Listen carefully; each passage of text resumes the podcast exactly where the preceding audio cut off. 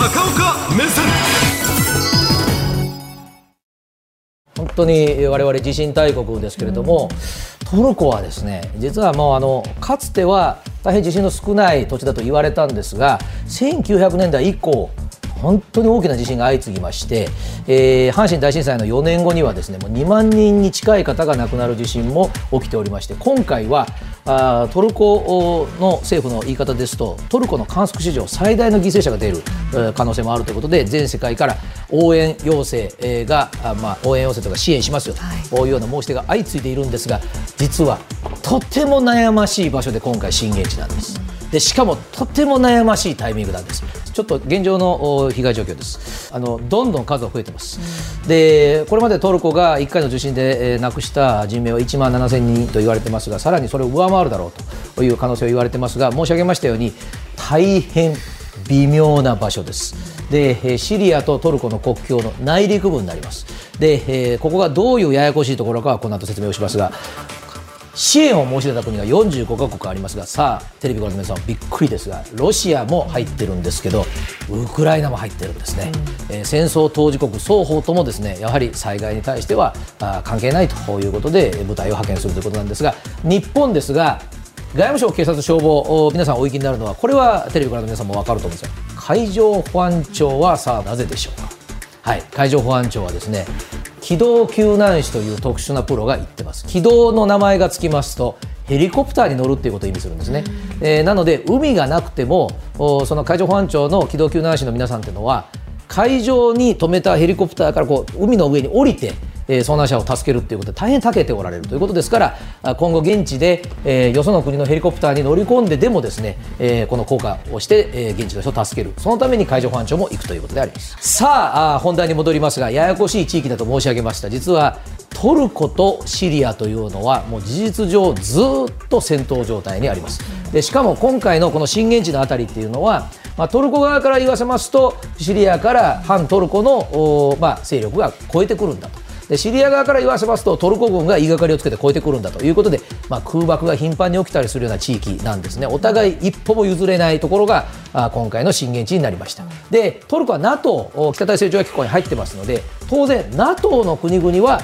えー、助けに行きますよ言ってくれたんですがシリアは NATO とは敵対関係にあります。でシリアの後ろ盾はプーチン大統領率いるロシアでありましてもともとシリア国内にはロシア軍が駐留してるんですね。ですからロシアとするとシリアの援助っていうのはニュースの映像がなかなか入りませんけれどももうすでに動いてますと。で今回はトルコ側にも入りますというようなことを表明をしてますがさあアメリカはシリアの化学兵器が攻撃された2020 2018年以来ですねもうここテロ支援国家だと言ってますからアメリカはさあどっちを助けに行くのかということは大変難しくなってますがこのトルコとシリアに共通するのははいこの救急車についてるマークしかないんですね。で我々あのよく赤十字ということを言いますがイスラム教の国はですね赤十字は十字軍といって昔の戦争を思い出しますのであのイスラム教の国は赤十字に当たるのはこれ赤新月と言いますがあの別のマークを使っています、えー、こういう救急車が、まあ、シリアも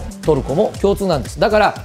本当はですねこの45も支援を申し出てくれてる国それぞれにやっぱり行ってもらいたい場所があっていつまででそしてどのぐらい来てくださいって調整する国が必要なんですね。でところがイスラム教しかこの2つの国の間にはチャンネルが基本的にないのでそうすると NATO が調整は難しいです。ロシアもウクライナで戦争やってますから。そうするとイスラムの大国が入ってくれるといいんですが今中東ともちょっと両国とも微妙なのでこの辺のアラブの国々も入れない。そうするといつこの援助が始まるのかというのが大変微妙なタイミングになっております。で、えー、この後がねもう大変あの災害人命救助の最中に私こういうことを説明するの嫌なんですけれどもやはり災害は国際政治の思惑が濃厚に出ます、うん、そうすると援助を申し出ている国の中にはいここです。スウェーデンとフィンランドが入ってるんですね。でスウェーデンとフィンランドは当然 NATO ではありませんがウクライナを受けて NATO に入れてくれと言ってる国。でこの2つの国にうんとあんまり NATO 入りいい顔してないのがずっとトルコでした。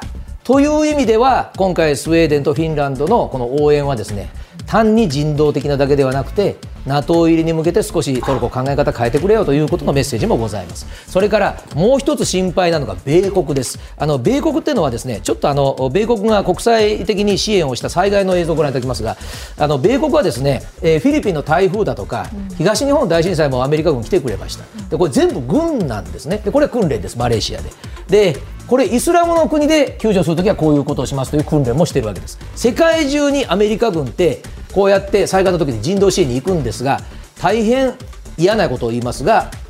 まあ、人間的に助けましょうという兵隊さんたちはみんなそうですけどね。それだけでは政府は動きません。やはり行くことによって相手の国がわだかまっていた感情を柔らかくしてくれるとかそういうこともあるから軍隊にこういうことをさせるわけなんですが。さあアメリカはですね今どこにいるかと言いますとアメリカ軍が一番この人道支援がやれる部隊というのはね今全部ウクライナの国境にいるんです。ポーランド。それからその下側ハンガリーだとかあるウクライナ周辺国にいるんですね。でこの軍隊動かせばすぐなんですが冒頭申し上げました。2月なんですね。月末2月の24日はウクライナ戦争から1年。で、えー、欧米のメディアが言ってるのは2月にロシアが大攻撃を仕掛ける。もうすでに予兆があると。言ってる時にアメリカ軍のその即応部隊をウクライナの国境から外すことができるのかと。しかし、アメリカの本音としては、できれば少しでもトルコの救助に向かわせたいというのは、トルコは今、中座してますけれども、ウクライナとロシアの唯一の仲介をやってきた国ですよね、まあ、お互い、ちょっとトルコの言うこと聞いてくれないから、今、中断してますが、アメリカはなんとかまあ、ゼレンスキー大統領が納得しない、プーチン大統領が納得しなくても、一旦今年中に戦争を収めたいというのがもう見え見えでありますので、まあ、そういったところをちょっと今回の災害支援でも期待しているということです。最後にちょっと日本がやれることを申し上げます。日本は前回のトルコの大地震の時に、はい、映像を見てください。これ、神戸港なんですね。1999年、まだ阪神大震災から4年後です、えー、自衛隊の大きな輸送艦が積んでいるのは、えー、この頃はですね日本は我が国の歴史上、まあ、初めてと言っていいでしょう。大規模なもう5万戸近い仮設住宅を阪神地区に作っておりました。でトルコのお家っていうのはですねレンガ造りが多くてやっぱり直接自衛隊が最初に行くっていうのは、まあ、当時も今も難しいんですがしかしながらその後の復興っていうことは日本が持っているこういった技術で長い目で助けることができる。そういった意味では日本は人道の意味でもトルコの温かい友人でありたいと思います。はい